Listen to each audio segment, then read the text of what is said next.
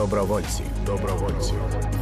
Подкаст про те, як цивільні стають військовими. Прямий контакт з ворогом то якось взагалі не до. Я пам'ятаю, дві доби я не їв і не спав взагалі. І не хотілося. Скільки ти ще готов воювати? Скільки треба буде? Добровольці подкаст про те, як цивільні стають військовими. Я військова Аліна Сарнацька, до вторгнення аспірантка соцроботи і менеджерка громадської організації. І от уже понад рік у війську. Коли ти прийшов в армію? Перший день вторгнення, 24.02. Що ти робив перед цим, де ти працював? В департаменті патрульної поліції е, в управлінні фінансового забезпечення та бухгалтерського обліку економістом. О, ти поліцейський економіст. Так точно. Тобто ти такий стоять, це економічна поліція, віддайте свій гаманець. Ні, це фінансове, фінансове забезпечення всього апарату. Сплата послуг, робіт, товарів, якими забезпечують е, управління патрульної поліції по всій країні. Тобто ти поліцейський бухгалтер. Да. Де ти вчився? Університет Україна, Угу. На. спеціальність банківська справа, економічна освіта, але в банку я попрацював ну, до того періоду, як почався банкопад, це, здається, 15-й рік, 14-й, коли їх більше сотні е, закрили. І після того роботу там знайти було нереально. Співробітників дуже багато залишилось без роботи на вулиці. І потім я знайшов вакансію економіста, потрапив туди. З того часу я і був в поліції до нових змін моє- моєї біографії. От ти працюєш в поліції, не хотів приміряти на себе мундир, там побігати за злочинцями. Хотів і планував навіть, Планував? але з часом. Да? А які е, дії ти для цього планував робити?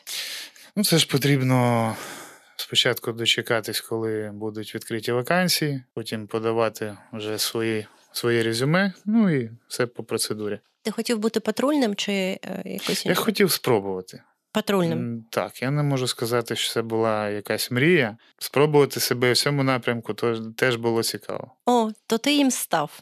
Виходить так. Так. Розкажи, як в тебе проходило 24 лютого. 24 вранці, ну, навіть 23 ввечері, перше в житті було таке відчуття, що я не на своєму місці. Тривога, знервування. Я ну, не знав, що зі мною коїться, але щось, щось було. Пізно ляг, е, ліг спати, прокинувся десь годині о 6 ранку. Коли вже були прильоти, вибухи, е, почав читати новини. Ну, розумів, що треба щось робити, але у мене ж не військової підготовки. Тобто в армії я не служив, ні, ніякої підготовки в мене не було. Але я почав шукати можливість, ну, хоч, хоч якось чимось допомогти. І десь об об 11-12 дня я вже побачив е, на якомусь телеграм-каналі, що вже дали, так би мовити, зелене світло на прийом у добровольці.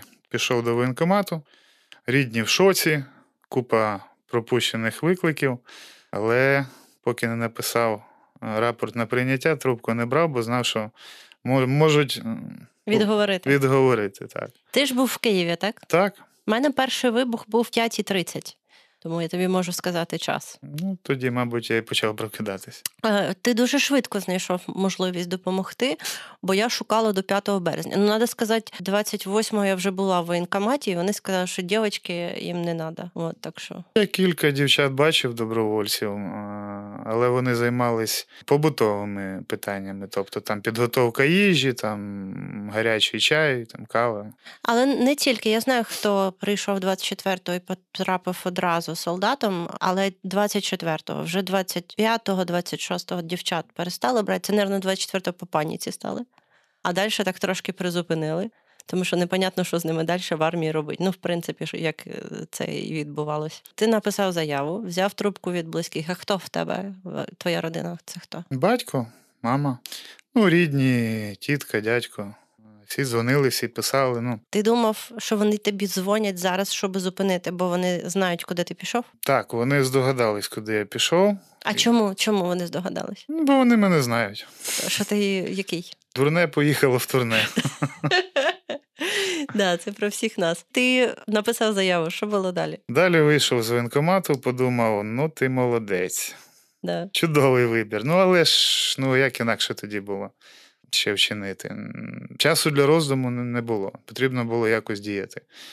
Вийшов, вже почав відповідати на повідомлення, брати трубку, коли мені дзвонили. Мама в сльозах. Батько мене дуже швидко зрозумів, буквально в перші дві хвилини. Я просто сказав: ну, добре, не я тоді хто. Чим вони гірші за мене, що я буду сидіти вдома, а хлопці підуть відбивати напад ворога. Так воно і склалося. Потім я трошки по рідним покатався по Києву вже після обід, тому що ж в перші години, ну, в принципі, до обіду з Києва і по Києву їздити було нереально. Та й після обіду там було нереально. Ну, я ближче до вечора поїхав, там купив продуктів, бо я не знав, коли саме мені перезвонять з воєнкомату. Заїхав додому о сьомій вечора. Буквально із машини тільки е, хотів вийти, занести пакети додому. Мені перезванюють на пів восьми зможете. Кажу, звісно, можу. Забіг, швиденько зібрав сумку, там таке, що перше зможе знадобитись. А і що ти поклав? Мівіна. Мівіна, блін, хороша ідея. Перше чую, що хтось додумався. А ні, брешу, я її забув. Я її поклав біля сумки, От потім, потім забув. Мильнорильне, там трошки одягу, там ще щось. Так вже. І поїхав на шикування своє перше. Да, поїхав, прийшов під воєнкомат, дочекався, коли моє, моє прізвище оголосять. Підняли, піднялись на поверх, але мені от дуже трошки відійду назад.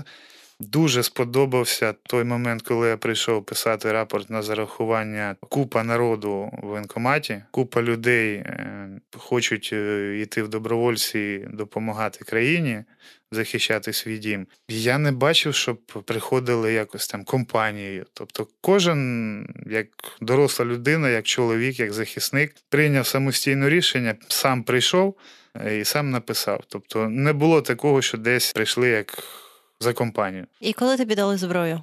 В той же день нас привезли до штабу, почали видавати. Нам довго видавали зброю, дуже довго, годин п'ять, мабуть. Тому що повний бардак, купа народу, все робиться дуже швидко. Деяким хлопцям взагалі автомат видали до того, як їх списки записали. Але трошки вже згодом все устаканилось, е, і ми поїхали, нас перевезли до школи переночувати. Там ми переночували, побули в охороні, змерзли як цуцики, бо це ж Було дуже холодно. лютий місяць. І я ж прийшов, мені сказали в воєнкоматі, все дадуть, Да, да, не да. переживай, все буде. Я приїхав, ну така демісезонна куртка, футболка, білі кросовки, джинсики. Гулять поїхав. Замерз страшно. Потім у нас там були трохи тренування, побігали по парку на наступний день. Боже, нічого собі, тренування. Ну, переміщення таке. А хто вас тренував? Хтось із тих, ну, кого в підрозділі вже немає. Мало що запам'яталось, е, мало хто запам'ятався із облич, тому що дуже багато людей, всі незнайомі і постійно якийсь двіж. Тому так там все швидко змінювалося. І вам хтось показав, як користуватися автоматом? От таке все. Та в принципі, ми і так знали. Ну, я зі школи ще там з уроків шкільних розуміння мав. Там автомат Калашникова, це ж, як кажуть, оружие, оружие дебіла, щоб навіть дебіл не зміг його зламати. Ні, ну це в тебе в школі. і Мені ніхто на це в школі нічого не розказував за автомат. Ну, нам показували, воно так трохи в пам'яті залишилось. Тобто, ну, з цим проблем не було. А з чим? Ну про те, що там все дадуть, нас да- і далі так всі данували. Це стандартна армійська Да-да-да. Да. Перше, нічого не беріть, там все дадуть. Друге, там взагалі все нормально, чисто на лайті будете. Там їх повно. Ні, такі основні, знаєш, такі глобальні. І що? Побігали по парку. І що було далі? Потім почалась постова служба в районі Дорогожичі. Пару тижнів ми були. Потім перемістились вже ближче до метро Сирейсь. Перекривали відрізок вулиці, скажімо так. Угу. На то були причини тоді. Просто місцеві жителі не могли ні бачити, ні знімати на телефон те, що відбувається там.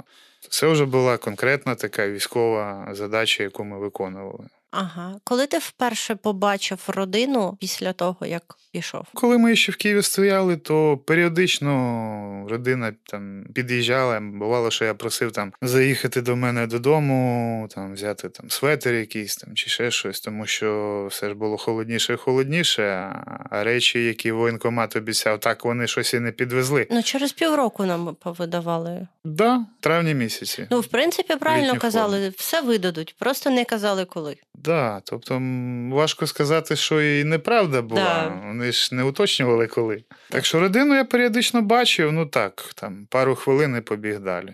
Я і не дуже хотів, щоб вони десь затримувались на блокпостах, бо тоді ж була суцільна паніка, незрозумілі дії. Тобто мені хотілося, щоб вони були як якомога далі від е, скупчення людей та можливої небезпеки. Добровольці. Розмови військової з військовими. Коли вперше відчув себе військовим? Просто воно само собою, як з е, людини цивільної перейшов вже у військового. Ну, хоч приблизно, скільки це зайняло час. Може місяць, може два, десь так. У мене місяців вісім, навірно. Тебе якось швидко. Ну, тому що ти поліцейський економіст. Там уже крок до поліцейського, два кроки до військового, все в ту сторону. Ну і атмосфера спілкування дуже подібна, тому що там система, що там система. Для мене не було якимось новим світом, де я опинився, тому що через БХ і ме розмови це нормально, що там, що там. І дівушки в тебе не було на початок. Ти зустрів дівчину в армії. Так, період служби. Ще в тому році, в 22-му. В 22-му ви стояли десь е, в Київській області, так? І там ти Ми ще в Києві були. Познайомились, спілкувались, потім почали зустрічатися. А як це сталося? Вона йшла, йшла, летіли кулі, ти прикрив Ні, її. інтернет. А, чорт. Це дуже стандартно. І вона е, така: о, ти військовий, стоїш на блокпосту, давай будемо зустрічатися. Та ні, ми так просто на будь-які теми почали спілкуватись. Ну, звісно, я сказав, що я зараз служу.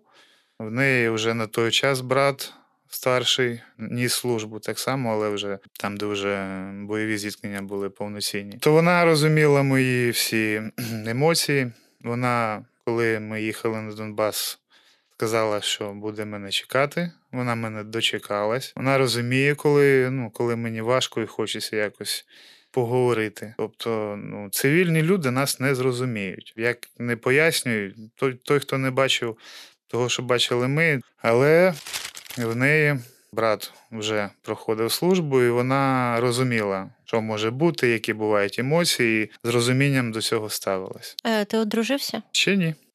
Давай одружуйся швидше. Чому треба одружуватися, якщо у вас є дівчинка, яка вас звідкись дочекалась? Я поясню. Тому що, якщо, не дай Бог, ворожа куля чи осколок ворожого снаряда трошки торкнеться вашої ніжної шкіри, і ви по- потрапите в лікарню. А ще, якщо, не дай Бог, без свідомості, чи щось буде треба з вами робити, або без телефона, то ваш бойовий медик беться, якщо у вас нема людини, яка приїде в лікарню з документами, що це дружина, тому що ваша мама дуже часто вона вже в тому віці, коли вона не може підірватися, і завтра будь в Дніпрі, наприклад, там чи в Харкові. Для цього найкраще підходить ваша молода, стурбована і сповнена сил е, юна е, леді. Тому треба, щоб в неї на руках були документи, якого вона припхалась до лікаря. Чому вона має дізнатися про вас інформацію? Тому що є медична таємниця, і е, лікар не скаже будь-якій дівчині, навіть якщо вона дуже любить і покаже спільні фото, де ви цілуєтесь, це не є підставою, щоб лікар розказував, що з вами відбувається. А ваш бойовий медик не завжди може приїхати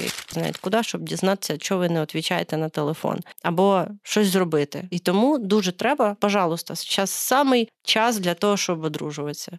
Тим більше, що нічого не може краще перевірити ваше кохання, аніж туристична подорож в зону бойових дій. Ну, як на мене. Е, Ти ж довго перебував в тилу зі своєю військовою частиною. Так, Так відбувається, тому що військові не вирішують самі, куди їм їхати, а діють тільки по команді. Було важко знаходитись в тилу, коли хлопці вже воюють. так. Було навіть трошки соромно з часом. Чим більше того часу проходило, тим більше соромно саме тому, що хтось з перших днів воює, приймає участь. Вже потім я зрозумів, наскільки це психічно і фізично важко. І хотілося е, приїхати поміняти для того, щоб люди теж могли виїхати в тил, відпочити прийти до тями, підлікуватись і ну, вже далі виконувати якісь інші бойові бойові завдання. Тобто хотілося, хотілося і в принципі себе показати, і допомагати своїм хлопцям. І що, не соромно тепер тобі? Ні, тепер вже ні. Тепер не соромно. Ні, і не тепер. кортить. Чи кортить поміняти? Кортить, не кортить, не знаю, як сказати. Ну, Ну, ти ж тиждень як е, приїхав. так, мені не попадались такі люди, не зустрічалися, які б казали, що я дико хочу знову на фронт. Будь-яка нормальна, адекватна людина після е, всього того, що вона бачить і робить, не дуже захоче знову пережити ці ситуації і відчути ті емоції, особливо запахи, пороху і відчуття прильотів. Але ну хто як не ми. Звісно, що сьогодні тут, завтра там, поки це все не скінчиться, мінятися, проходити тренування, навчання, тому що це твоє життя. Чим більш ти підготовлений, тим більше шансів вижити. Ким ти хочеш далі служити? Що ти хочеш робити? Ну, після того, як я в піхоті нападався в окопах, насидівся в бліндажах, набігався по посадках, тепер хочеться і мені кацапів покошмарити. Мені було б цікаво дрончиком себе спробувати або в піти. Щось таке важкеньке, щоб вони теж побігали. З особливою насолодою ти будеш насипати кацапам. Да? Як інакше? В тебе зараз звання солдат, так? Да? Ти плануєш навчатися, стати дрончиком, розвідником. Так, я хотів би. Що таке воїн? Солдат, який виконує завдання, який не тікає, стоїть. Я не кажу до кінця, а виконує бойове завдання. Ти воїн? Краще, аби мої побратими за мене б сказали, хто я, воїн чи ні. Чим ти найбільше в армії пишаєшся? Тим, що я в армії, Це да. Ні, ну тут є дві сторони, сторони медалі. виходом на посадки. Першим, другим, І першим і другим було дуже важко, було дуже страшно. Коли я це згадую, особливо другий вихід після першого, коли і артобстріли, і танкові, ну по нам гатили всім, чим тільки в них було. Зламати себе і заставити вийти на другий вихід це була дуже важка робота над самим собою. А як ти заставив? Та просто я подумав про те, що ну мої ж ідуть. Ну от вони підуть. Не дай Бог, з кимось щось трапиться. Буде поранений або загине. Як мені потім з цим жити? Що хтось загинув? Можливо, саме через те, що не пішов я, а пішов він. Ну мені страшно з цим жити, я не хочу. Цікавий день на фронті, незвичайний. Був у нас такий чудовий день, коли ми заїхали вже в зону нашої відповідальності і заїхали на першу нашу посадку. Висадили біля одного будинку там частину командирів. І до нас підійшов наш побратим, каже: пацани, там капець, ви ж зараз туди їдете, там танк працює. Ми вже трошки блідніти почали. Ну але що робити? Їдемо далі. Проїжджаємо, заїжджаємо на посадку, міняємо групу, яка була там до нас. Ходять такі дяді, років, мабуть, ну наймолодший десь 45 було. Ходять в тапках, нам показують, що де. Кажуть, зараз тут бліндажі будемо вам передавати. От вибираю цей, цей непоганий. Я ж вибрав, потім свого побратима кума позвав туди, він пізніше трохи підійшов. Ми заселились в нього, я дивлюсь, а там щось з бревном не так в Дасі. Той хлопець, якого ми міняли, один з них каже: Та тут приліт був від танку, прямо під кришу. Каже: ну там він влетів, не розірвався, все було нормально, тільки одному ноги одірвало, хто в бліндажі лежав. А так все нормально. І оце ми так от і жили. Ну, за один день емоцій купа, тому що ми ще були не обстріляні. Ну, до цього ми були в інших місцях, але таких прямо плотних прильотів саме по нам не було. І коли лягаєш спати, розумієш, що може бути так же і з тобою, емоцій було багато. Ну, це такий перший день. Ти прийняв у нього бліндаж. І що ти далі робив? От ти все, він пішов. Розклали речі, потім почали снаряди. Потім зранку по нам теж танчик попрацював. Так це було. Ну, це було більш весело, чим страшно, тому що ще, ще тоді не доходило, наскільки все може бути фатально.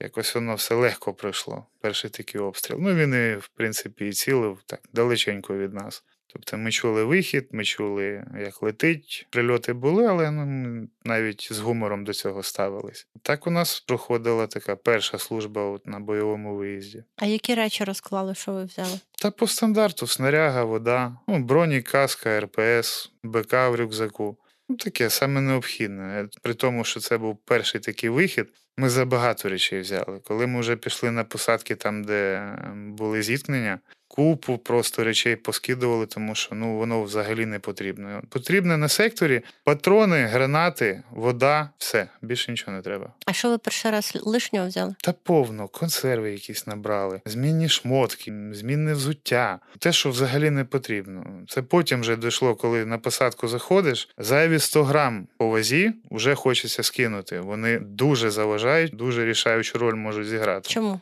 Тому що це важко. Ти йдеш, десь біжиш, постійно падаєш, тому що ж русня тебе бачить і хоче тебе влучить. Ти падаєш, залягаєш, потім встаєш, а це все в спеку. Ми ж влітку заходили. Не можеш зняти з себе кітель, тому що позбивати руки ще до заходу на позиції не хотілося. Ну і плюс він під броніком його важко зняти. Так, так. І РПС ще зверху. Це все дуже важко на собі нести. І бувають же заходи на посадки зовсім різні. Хтось заходить 2 кілометри, а хтось 10-15. І це на ногах під обстрілами. Зайве просто немає сенсу брати. Чому не треба консерви? Та там все є.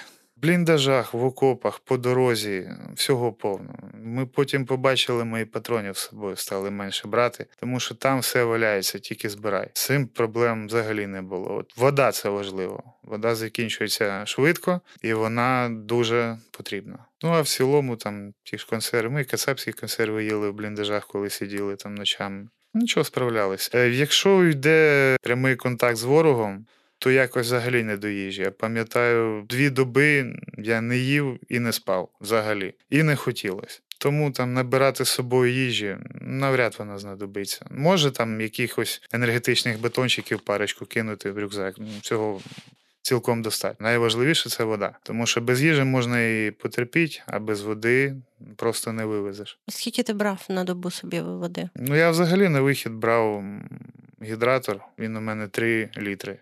Але він мене довго не прожив. Чого? Вночі був обстріл, а ми окопувались на позиціях. І я його зняв, поклав біля окопу, і під обстрілом йому хана й наступила. Ну, головне, що не тобі. Да, да, це все можна придбати, поміняти, то таке.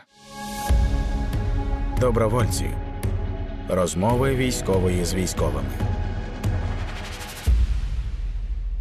Якщо нас слухає хлопчик-економіст, такий як ти, і думає, чи не йти йому в армію, то що ти йому скажеш? Чи йти йому, чи не йти? Ага. Це повинно бути його тверезе рішення. Дуже велика помилка йти, бо мене дівчинка бросила або по п'яні в воєнкомат. Якщо людина справді хоче, то вона сама повинна розуміти, що сюди потрапити просто, звідси потім піти дуже важко. Людина десь в бою не подумала, що вона все-таки дуже хоче жити, а ви пацани воюєте. Вступ до лав ЗСУ повинен, я вважаю, бути серйозним, обдуманим рішенням. Коли ти вперше пожалкував про своє рішення прийти армію? я не пожалкував ні разу. Ні разу. Ні разу. Ні, не було такого, що ти такий я пішов в цю армію. Я думав і не один раз сидів, думав. Ну так, прокручував в пам'яті те, що було. Ну, поверни час назад, ну все одно пішов би записався. Ну а що робити? Це все понятно. Ти мені скажи, коли вперше ти подумав, що я дебіл. І А, як рапорт написав. І сразу, да? Да. В мене теж так було. У мене руки так тряслись, я ніби відчувала, що ти приїхав в тилове місто і побачив його після ротації зараз. І які твої відчуття? М, Різноманіть. Ну тут же війна скінчилася. Тут, тут ми перемогли, все нормально, тут десь далеко і не всіх це цікавить. Я не проти людей, які ходять на природу на шашлики. Потрібно жити навіть на війні. Але я дуже проти, коли люди порушують комендантську годину, влаштовують салюти, гучну музику. Ну, не розумію, як можна щось святкувати голосно на всю вулицю, коли десь кожен день хтось гине. Цілком може бути, що біля дому, де горланить музика, десь хтось сьогодні, чи вчора, чи позавчора дізнався, що його рідний загинув. Вдова нашого побратима про це говорить, що в неї сусіди під вікном голосно включають музику. Ті самі сусіди їй кажуть, що ти сама винна, бо на що ти його пустила? От я свого не пустила, і він живий.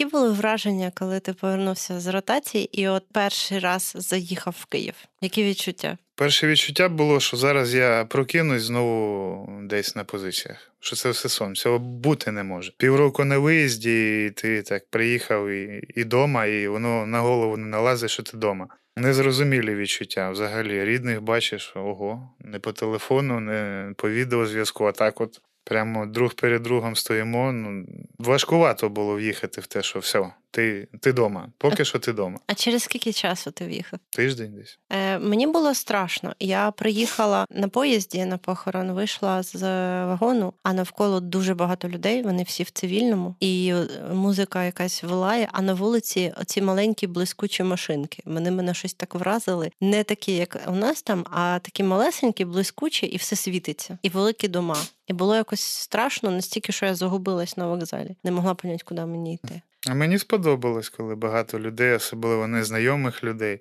відчуття спокою у мене. Принаймні тоді було. Цікаво, в принципі, бачити незнайомі обличчя, а не оті бородаті, які кожен день бачиш. Скільки ти ще готов воювати? Скільки треба буде? Ну тут важко сказати наперед. Ну скільки ти морально готовий? Я пройшов, вже дізнався, що таке панічні атаки, що таке флешбеки. Поки справляю. Я не знаю. Може, я ще рік, два-три зможу воювати, а може після наступного виїзду десь знову ляпне рта і мене просто заклине психічно так, що мені потрібна буде допомога. Тут не вгадаєш. Хотілося б, звісно, приносити користь довго, але як воно вийде, ну.